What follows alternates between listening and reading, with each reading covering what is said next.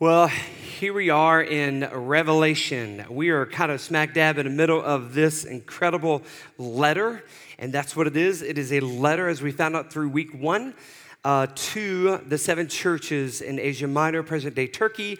And we found out through, those, uh, through that first week that uh, we can associate with some of those churches. Maybe we kind of lose our first love. Maybe we're a little bit lukewarm, or maybe we're being persecuted a little bit because of our faith. And, and it is encouragement to hold tight, to hold on.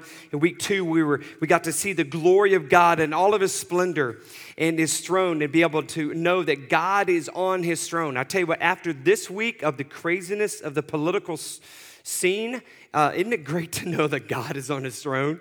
You know, I just want to shut it off. Yeah, isn't it great to know God is on his throne? Yes, absolutely. Absolutely, yes. And so we got to have that comfort. And so, week three, we began to look behind the, the, the, scroll. God was holding a scroll while he's on his majestic throne. And uh, there are seven seals uh, that we saw that are, are, on that scroll, and Jesus is the only one who can open those seals. And so we begin to look at those seals, and uh, some of those seals represented military conquest, uh, civil war, famine, plagues, and Christians being martyred. Uh, and I believe we, we have seen and will continue to see of these uh, first five seals uh, break out. Last week, we looked at uh, the final seal uh, that was opened by Jesus. And so at this point, the. Um, when the final seal is, uh, is open, the Christians have been raptured. The rapture means that they meet him in the air. It's not the second coming of Jesus. The second coming is actually towards the end of Revelation when he comes and he, and he basically fights the enemy. And we'll get to that um, a little bit uh, as we go, go on next week. But the last week we talked about the seventh uh, seal that was being opened. And with that seventh seal, there are actually seven angels and seven trumpets. You get a theme here of seven. Seven, by the way, is um, symbolic uh, number in the Bible that means complete. So complete, like it, uh, it took God six days to uh, to make creation, but He added an extra day to rest and said, "Okay, it is complete." and I'm resting on the seventh day. And so you see the number seven throughout Scripture. But keep in mind, during um, this seventh seal, there is the great tribulation the great tribulation, and uh, which is after the rapture. But God will open the eyes of 144,000 Jews during this uh, tribulation, and they will be open their eyes to the truth of Jesus as the Messiah that they've been waiting for. These 144,000 Jews will come to faith in Jesus and will lead others to Christ. Since the rapture has already occurred, they will need to be killed in order to go to heaven. So they will be actually martyred. But as we will uh, see here with the mark of the beast, we're going to get to that today. Um, if they do not take the mark of the beast, uh, they will um, go into heaven. So this right here is uh, this week we're going to look at what happens at the final trumpet. So last week, the f- seventh seal, the final seal on that scroll and there's seven trumpets. We, we looked at what those trumpets were like, what, what, what was happening when each angel sounded each trumpet. And the very last trumpet uh, is what we're going to look at today. But first, John mentions two witnesses in chapter 11. So we're going to be in Revelation chapter 11. And uh, if you don't have your copy of God's Word, we have it on the screen. And we also have it on the Bible app, uh, Bible.com, YouVersion Bible app. You can find it there as well. But before we get into reading God's holy Word, because uh, we're going to read, read a, a, a, few verses of His holy word. So here's what I want us to do I want us to pray and ask God to bless His word today. Pray with me. Heavenly Father, we come before you. We thank you, Lord Jesus, for uh, giving us uh, this vision. Thank you, God, for showing us this to know that we win in the end. And know, Lord, that, that even though we're, we will face lots of tribulation, and I believe that we are in part of that tribulation, but the great tribulation uh, is, is, coming. And thank you, Lord Jesus, that you're going to come and you're going to rescue us, your church. I pray, Father, that as we read your word today, that every word does not return void. We pray, Father, that every word sinks in the heart of, of, of everyone, including me, and help us, Lord Jesus, uh, to, um, to hear what you have to say to us. In Jesus' name, amen and amen. Revelation chapter 11, verses 1 through 6. By the way, we're going to read, we're going to go uh, chapters 11, 12, and 13 uh, today. And we're going to finish the series on November 20th. So you want to go all the way to the end with us if you can. And so that is a Sunday before, uh, before the Thanksgiving break. So if you could be here, that'd be awesome. And we'll also have communion on that Sunday, kind of close out that Revelation series. So, verse 1 I was given, I, John, was given a reed like a measuring rod and was told, Go and measure the temple of God and the altar with its worshippers but exclude the outer courts. Do not measure it because it has been given to the Gentiles. They will trample on the holy city for 42 months. Verse 3 And I will appoint my two witnesses, and they will prophesy for 1260 days, clothed in sackcloth.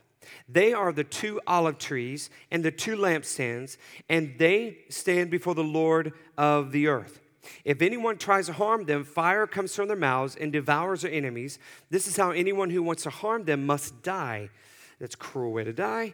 They uh, have power to shut up the heavens so that it will not rain during the time they are prophesying, and they have power to turn the waters into blood and to strike the earth with every kind of plague as often as they want.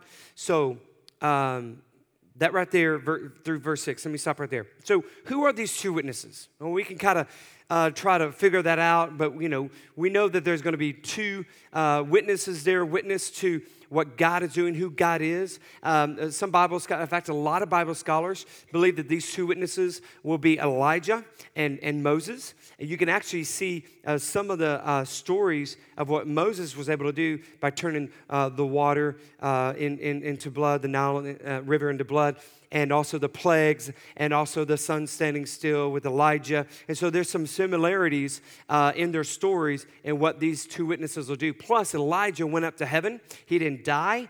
And uh, we, uh, Moses, we think died, but he, he actually left the Israelites to go into the promised land, and it was just him and God.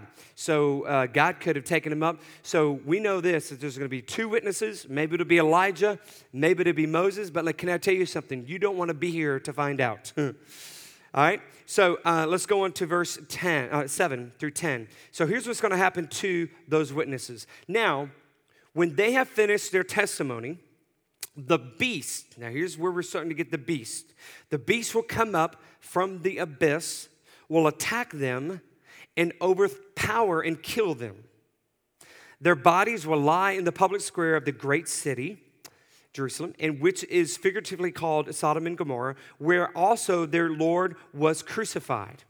For three and a half days, some from every people, tribe, language, and nation will gaze on their bodies and refuse them burial. The inhabitants of the earth will gloat over them and will celebrate by sending each other gifts because these two prophets had tormented those who live on the earth. Now, let me stop there. So, these two witnesses will be martyred and they won't be refused burial. You know, right now, did, you probably know this, there are Christians being martyred and being hung on crosses and left on the cross to deteriorate right now. They're, they're, they're not being buried. Muslim extremists are, are uh, crucifying them, are killing them, and they're, they're mocking them. So when you read something like this, um, it, it's not really too far fetched, is it? Because it's happening even today. Um, verse 11 but after the three and a half days, the breath of life from God entered them, and they stood on their feet, and terror struck those who saw them. I guess so. When they heard a loud voice from heaven saying to them, Come up here. And they went up to heaven in a cloud while their enemies looked on. At this very hour, there was a severe earthquake, and a tenth of the city collapsed. 7,000 people were killed in the earthquake, and the survivors were terrified and gave glory to the God of heaven. The second woe has passed, the third woe is coming soon. Because earlier in the chapters last week, talked about the first woe, the second woe has passed, the third woe is coming that the angel talked about. So, seventh trumpet, here we go, verse 15. The seventh angel sounded his trumpet and there were loud voices in heaven which said, The kingdom of the world has become the kingdom of our Lord and of his Messiah, and he will reign forever and ever. And the 24 elders, which we looked at in week two, the 24 elders who were seated on the throne before God fell on their faces and worshiped God, saying, We give thanks to you, Lord God Almighty, the one who is, who was, because you have taken your great power and have begun to reign. The nations were angry and your wrath has come. The time has come for judging the dead and for rewarding your servants, the prophets, and your people who revere your name, both great and small, and for destroying those who destroy the earth. Then God's temple in heaven was open, and within his temple was seen the ark of the covenant back in Moses' time, and there came flashes of lightning, rumblings, peals of thunder, an earthquake, and a severe hailstorm. So, before we get into that, that's into chapter 11, before we get into chapter 12. So we're starting to see the seventh trumpet, the, the, the seventh seal, seventh angel, seventh trumpet. But here's what I want to tell you something. Before all hell breaks loose, is what's about to happen. Before all hell breaks loose, what did John see? John saw God on a throne, people praising his name. Can I, can I sink that home to you today? When it seems like all hell is breaking loose in your life, when it seems like things are just in disarray, even, even you're on the, on the cusp of it and it's, it's coming and you can tell and it's overwhelming, just know this that there are people praising his name. And so, what does John tell us? What is God showing us? God is telling us, praise his name. Praise my name. Even on the edge when all hell's to break loose, praise my name. That is comforting for us. So, let's get into the beast, shall we? Chapter 12. Introduce us to the beast. The first part of chapter 12, verses 1 through 6, talks about a woman, a child, and a dragon a great sign appeared in heaven. He said it's a sign appeared in heaven a woman clothed with the sun, with the moon under her feet, and a crown of 12 stars on her head. A lot of people, scholars, uh, uh, think that's the 12 tribes of Israel. She was pregnant and cried out in pain as she was about to give birth. Then another sign appeared in heaven an enormous red dragon with seven heads and ten horns and seven crowns on his heads. Its tail swept a third of the stars out of the sky and flung them to the earth. The dragon stood in front of the woman who was about to give birth so that it might devour her child the moment he was born. She gave birth to a son, a male child, who will rule all the nations with an iron scepter. And her child was snatched up to God, to his throne. The woman fled into the wilderness to a place prepared for her by God where she might be taken care of for 1260 days. It was about three and a half years. So, what does this mean? Now, one thing to understand about this vision and really prophecy, a lot of times prophecy is, is when, when we see it in the Bible, we see it describing something that has happened and something that is going to happen. And sometimes it could be very, very similar. Uh, in uh, you will recall in um, this series that I did, uh, the Wired uh, for Worship series that we did a couple of series ago, we talked about uh, Satan's greatest desire. Satan's greatest desire is is um, to steal um, uh, your position and, and, and, and to uh, ki- obviously to kill and destroy. But he, as we found in that series, was the main worship leader in heaven.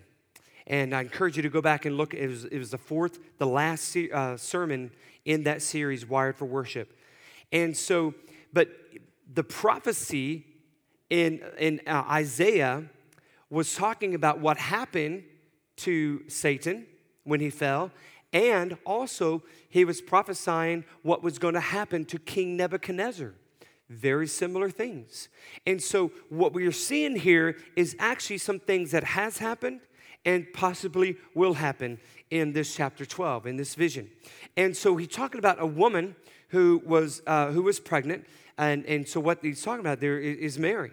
Mary, who was pregnant with Jesus, gave birth to a son. God snatched him up into heaven and put him on his throne. He will rule with an iron scepter. The Bible talks about that with Jesus. That is Jesus. Then we have the dragon who stands in the way of the woman, wanted to kill her. Do you remember at Christ's birth? Who was standing in the way wanting to kill the Christ child? It was King Herod. King Herod. In fact, God warned King Herod I mean, God warned um, Joseph in a dream that, hey, you need to get out of, of Bethlehem. You need to get out of Bethlehem because um, King Herod wants to kill Jesus, your son. And so, um, what we see here is we actually see um, uh, what has happened um, in that um, in the past and what possibly could happen as well. And then also, you see in verse 6, the woman fled into the wilderness to a place God prepared for her. So, where, where, where did they go? They, they went to Egypt. Now, that's not necessarily the wilderness, but they, they had to travel through wilderness, they had to travel through desert to get to Egypt. They went to Egypt um, to escape King Herod. So, the woman, the child, the dragon. Verse 7. Then war broke out in heaven. Michael, now Michael is one of the archangels. There were three of them originally Michael, Gabriel, and Lucifer. There were three of them, each of them in charge of a third of the angels. Okay? So, in uh, Michael, commander of the armies, um, Gabriel's sort of like, you know, the, the communication. Anytime you see uh, an angel talking to someone, it, it's, it's usually Gabe. And then um, you also have Lucifer, who was a worship leader. And um, um, but Michael here and his angels fought against the dragon, and the dragon and his angels fought back. But he was not strong enough, and they lost their place in heaven the great dragon was hurled down, that ancient serpent called the devil or Satan, who leads the whole world astray. He was hurled to the earth and his angels with him. Then I heard a loud voice in heaven say, Now have come the salvation and the power and the kingdom of our God and the authority of the, for the, of the Messiah. For the accuser of our brothers and sisters, who accuses them before our God day and night, has been hurled down. They triumphed over him by the blood of the Lamb and by the word of their testimony. That did not, um, they did not love their lives so much as to shrink from death. Therefore, rejoice, you heavens, and you who dwell in them. But woe to the earth and to the sea, because the devil has gone down to you. He is filled with fury because he knows that his time is short. So, when the Bible talks about a third of the stars in heaven, he's talking about angels. When, when, when Satan fell, when Satan said, I want to keep some of that glory, I want to keep some of that, I'm the worship leader, I want to keep some of that. And when, when, when God saw that, he says, uh uh-uh, uh, you're not doing that. And so he fell. It was a war. Third of the angels fell with him. And God created hell, not for you, not for me, created hell for Satan and his angels. And so you see this happening right now. Again, it, it's something that has happened in the past, but it's also something very likely that will happen um, in um, obviously in the, the sounding of the seventh trumpet. But let me go back to verse 10. If you can go back to verse 10, in the second part of verse 10, where it says, For the accuser, now I'm gonna, I'm gonna camp out here for a second because I want this to speak to you. Okay? So everybody just pay attention. I believe God has a word for you this. So for the accuser of our brothers and sisters who accuses them before our God day and night has been hurled down. So what I want to share with you today, I want to remind you that you have an accuser who likes to remind you of things you've done. You have an accuser who likes to remind you of your past. Now, your past could have been something you've done 20, 30, five years ago, and your past could be something you did last night. Can I tell you something? if you are walking in shame, now, obviously, there needs to be con- confession of sin. If there's confession of sin, and if there's humility come before God for the things you've done, and you're still walking in shame, you are being tempted, you're being talked to by the accuser. Can I tell you something? He's been defeated. You need to remind your accuser he has been defeated. When those thoughts that you are a, a no good, nobody fill in the blank, you need to tell the enemy, you cannot talk to me that way. I'm bought with the blood of Jesus. He has defeated you. You have no authority over me. You have no authority in my mind. You have no authority in my life. You have no authority in my heart. And you have no authority to speak words of death into my life. So there are people here today that are walking defeated even after you have confessed that sin. Confess a sin, repent, walk away from it, and walk in victory. The way to walk in victory is to simply say, Lord, I trust in you, and Satan, I'm not listening to you the great accuser, because he was defeated by what? It says the word, by the blood of the Lamb. If you've been bought with the blood of the Lamb, which you have, you've been bought with the blood of the Lamb of Jesus on the cross, and by the word of your testimony. By the word of your testimony. Your word that Jesus Christ is Lord in your life and what Jesus Christ has done in your life is powerful. It's powerful. And, you know, there, there are great stories in the Bible, and you, you want to rely upon the Bible. You want to read the Bible, all the great stories. But can I tell you something? As you walk in your Christian life, there's going to be your own stories, your own pillars in your life, in your faith walk that you can go to and say, you know what? The Bible has all these stories, and that's great. But Satan, can I tell you something? I've got these stories where Jesus Christ, he obviously he bought his his uh, his uh, my life for his. He bought his, my life for his with his blood, and he has done these things in my life. That is your testimony. When people ask you, why are you a Christian? What is your testimony? What has God done in your life? What has God done in your life? And if God hasn't done much in your life, you haven't seen it. Number one, you could maybe you're not looking, or maybe number two is you're not trusting. You you, you got to walk out on faith. You got to walk out on faith. You got to do something daring, something foolish in the minds of humans. You've got to do something foolish. Obviously, what God is calling you to do. But when you walk out on faith and do something, and, and God's there to, to, to teach you and, to, uh, and for you to trust in Him, then you can say, That is my testimony. Satan, I know that God is real in my life. I know that Jesus is in my heart because of this. Y'all, you got to start using your word of testimony. It says right there, the blood of Jesus. You can't do anything about that. That's been given, done, check. But your testimony is powerful. It's powerful. I woke up this morning really early and I read over my sermon, and that scripture popped out more than any of them. So somebody needed to hear that. All right. Revelation verse 13. Now, this talks about the woman persecuted. When the dragon saw that had been hurled to the earth, he pursued the woman who had given birth to the male child. The woman was given to uh, the two wings of a great eagle so that she may uh, might fly to the place prepared for her in the wilderness where she would be taken care of for a time times and a half time out of the serpent's reach by the way if you want to re- read, read more of that, read the book of Daniel, last part of Daniel, second half of Daniel. It's all in there too. Verse 15 Then from his mouth the serpent spewed water like a river to overtake the woman and sweep her away with the torrent. But the earth helped the woman by opening its mouth and swallowing the river that the dragon had spewed out of his mouth. Then the dragon was enraged at the woman and went off to wage war against the rest of her offspring, those who keep God's commands and hold fast their testimonies about Jesus. Can I tell you something?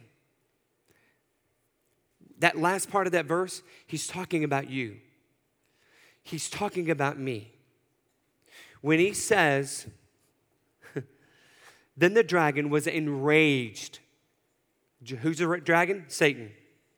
At the woman and went off to wage war against who? The rest of her offspring.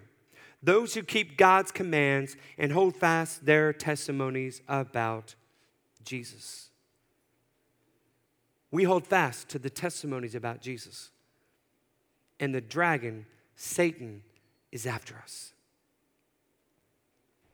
If, Satan, if you don't feel like Satan's after you, then maybe you're not holding fast to the testimony of Jesus in your life.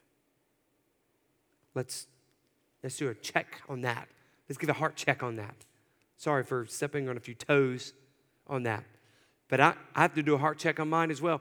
In our comfortable life, in our comfortable life, you know, where you don't really feel like maybe Satan's uh, coming against you, he might be am I really walking to the testimony of what Christ has done in my life?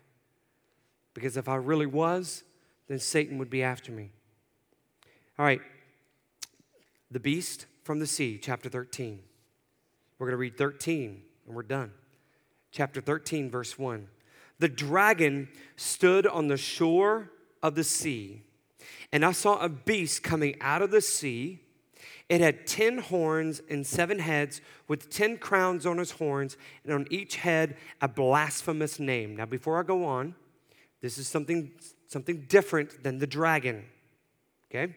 Verse 2 The beast I saw resembled a leopard, but had feet like those of a bear, and a mouth like that of a lion. The dragon gave the beast his power. So you have the dragon, and you have this new beast the dragon gave the beast his power and his throne and great authority. One of the heads of the beast seemed to have had a fatal wound, but the fatal wound had been healed. The whole world was filled with wonder and followed the beast. Verse 4 People worshiped the dragon because he had given authority to the beast. And they also worshiped the beast and asked, who is like the beast? Who can wage war against it? The beast was given a mouth to utter proud words and blasphemies and to exercise its authority for 42 months. It opened its mouth to blaspheme God and to slander its, his name and his dwelling place and those who live in heaven. It was given power to wage war against God's holy people and to conquer them. And it was given authority over every tribe, people, language, and nation. All inhabitants of the earth will worship the beast. All whose name have not been written in the Lamb's book of life, the Lamb who was slain from the creation of the world. Whoever has ears, let him hear. If anyone is to go into captivity, into captivity they will go. If anyone is to be killed with the sword, with the sword they will be killed. This calls for patient endurance and faithfulness on the part of God's people. So at this point, God's people is part of originally that 144,000 Jews who were like, oh, wow, Jesus was a Messiah. Rapture happened. Okay, well, let's study the scripture, let's get right. And uh, obviously, the Bible's there, it's plain, it's simple. And uh, so those 144,000 Jews lead others to Christ. And so as, as, the, as this new crop of people, of, of believers who are on this earth uh, after the rapture has happened, that's who he's, who he's talking about. And, and earlier, when it talks about uh, one of the heads of the beast seemed to have a fatal wound, uh, some people uh, have, uh, Bible uh, scholars have even speculated that that could e- either be a, a person who has been, who has had a, a, a wound, maybe thought dead, and um, has survived that. I've, I've heard of that or read that. Uh, some scholars say that that could be more of an organization uh, an entity, a, a government that uh, has, has, sort of had, a, had, a, had a, um, an injury to the, you know, to maybe the system and has, um, uh, has resurfaced. Uh, I mean, you can, you can look into uh, lots of possibilities on that. That this particular beast that came out of the sea, uh, we're about to see a second beast. So you have the dragon, Satan, and you have this beast. Satan has given the beast the authority, okay? So this beast could either be a, a person or this beast could, uh, could also be an, an entity, an organization, a government. And man, after what I, we've been seeing lately, wouldn't surprise me. All right, Revelation 13, verse 11. Then I saw, again, this is a vision of John. Then I saw a second beast coming out of the earth. It had two horns like a lamb, but it spoke like a dragon. So already you have some similarities like a lamb, but it spoke as a dragon. So it's going to deceive people. It's going to be look like a, a person of peace, but it's really a dragon. Okay? uh, wolf in sheep's clothing. Verse 12 it exercised all of the authority of the first beast on its behalf.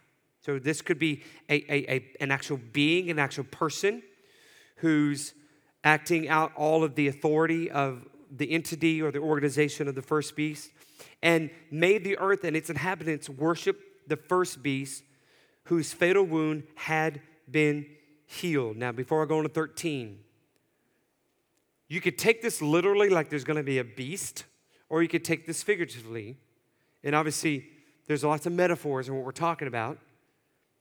But a beast, some say that beast could, could be here on this earth right now.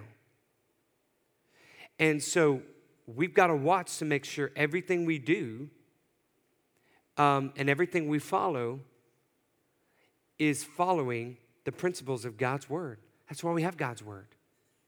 And if we're worshiping something else, if we're doing something else that, that is against God's word, then we could be worshiping the beast, if, if that beast is here. Verse 13, and it performed great signs, even causing fire to come down from heaven to the earth in full view of the people. Because of the signs it was given power to perform on behalf of the first beast, it deceived the inhabitants of the earth and ordered them to set up an image in honor of the beast who was wounded by the sword and yet lived. Again, that, that, that probably won't be such an idol, like an actual figure idol. People are going to bow down. It could be something else. The second beast was given power to give breath to the image of the first beast, so that the image could speak and cause all who refused to worship the image to be killed. So, people who didn't do certain things, people who didn't worship, didn't follow what is worshiping, it's, it's following.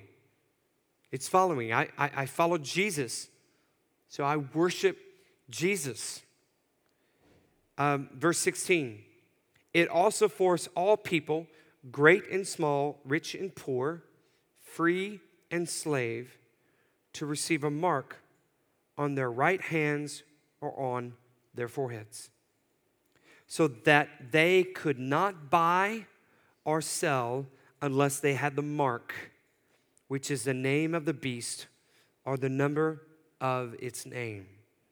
This calls for wisdom let the person who has insight calculate the number of the beast, for it is the number of a man. That number is 666. So, this calls for wisdom, this calls for understanding. He's talk, the second beast he's talking about is, is what we call the Antichrist. This Antichrist, which very well would be a person, could be uh, an organization, could be entity. But the second beast, in, in my opinion, is, is, is, is probably a leader, a person who, who looks like a person of peace, but is actually not. And So this calls for wisdom. And the wisdom here is that you and I, and again, hopefully, we're not here when all this breaks down. hopefully, we're up in heaven and we're eating at God's buffet table, all right, and eating Krispy Kreme donuts. So, but this calls for wisdom because even now, we have got to be aware of what we're doing, what we're following, what we are worshiping. What we are worshiping. And what is worship? Something you follow, something you look at, something you're always, always talking about, something you, you live your life around. And so, as we move in our life, we've got to have God's word in our hearts. We've got to be reading God's word, and we everything we do have got has got to be has got to stand up to the word of God. If it doesn't, we don't need to follow it. And adults, especially adults who have children or grandchildren, and if, and if there are adults in here who may not have kids, and but you you maybe you teach children or you've got some nephews and nieces or whatever, know this. You and I, we need to teach these children God's word. Because there's a very strong possibility that some of these children could be around when all this thing breaks loose. Now, it is my hope that, that we're caught up in the sky before all this breaks loose. But know this that we have got to teach our children. And, and you and I, we need to look at God's word. We need to, we need to listen to God's word and we need to pray. So, as we close, whether you realize it or not, Satan hates you and will do everything possible to keep you from loving and obeying your Creator. His anger is not just against Jesus and the church, as we saw earlier. He's after the offspring, he's after us. Why is he angry at you? Apparently, because he realizes that humans were created by God with the, with the potential to be higher than he was, with the potential of being replaced because let me tell you something. When, when Satan, as I shared in the, in the Wired for Worship series, when Satan was hurled down as the worship leader, and before he created man, Satan asking God, this, this isn't God's word. I'm not sure if this conversation happened, but I'm sure Satan wondered, all right, who's going to be your worship leader now? God bend over, put some dust in his hand, breathed life in that dust, created man, woman, said, That is my new worship leader. You are God's worshipers. And Satan can't stand that. Satan can't stand that. And I'm not talking about just your singing. I'm not talking, it, it's, worship is not just music, it's your life. Let your life be your worship. Let our lives worship Christ. Now, if you're sitting here today and there's one or two things that's could be going on in your life, it's kind of freaky to be talking about all this right before Halloween, right? But it's true. All of this stuff, it's going to happen. Red dragon, all of these things. But if you're sitting here today and you're thinking, you know, Frank, earlier when you were talking about how the accuser likes to remind me of my past. Oh my gosh, that, that is me. It's like you are talking straight to me. Can I tell you something? God wants you to be set free from that. God wants you to be set free from that. Whatever that is cheating, lying, sexual promise, uh, sexual um, lifestyle outside of marriage,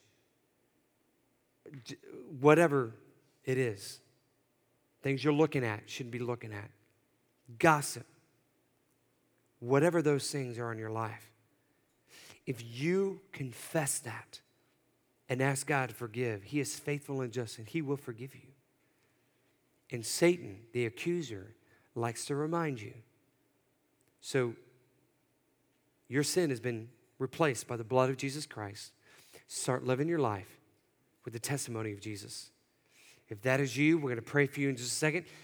Or you could be sitting here today saying, you know, Frank, what you talked about today is kind of freaking me out. I don't know. It, I don't want to face a red dragon and I don't want to be around when all this breaks loose. And in fact, if I were to drive out of this parking lot and die in a car accident, I don't know if I would even make it to heaven. I'm scared. I'm scared on this day before Halloween. And it's not about zombies. I'm scared of where I'm going to end up. So let's take care of that, those two things right here.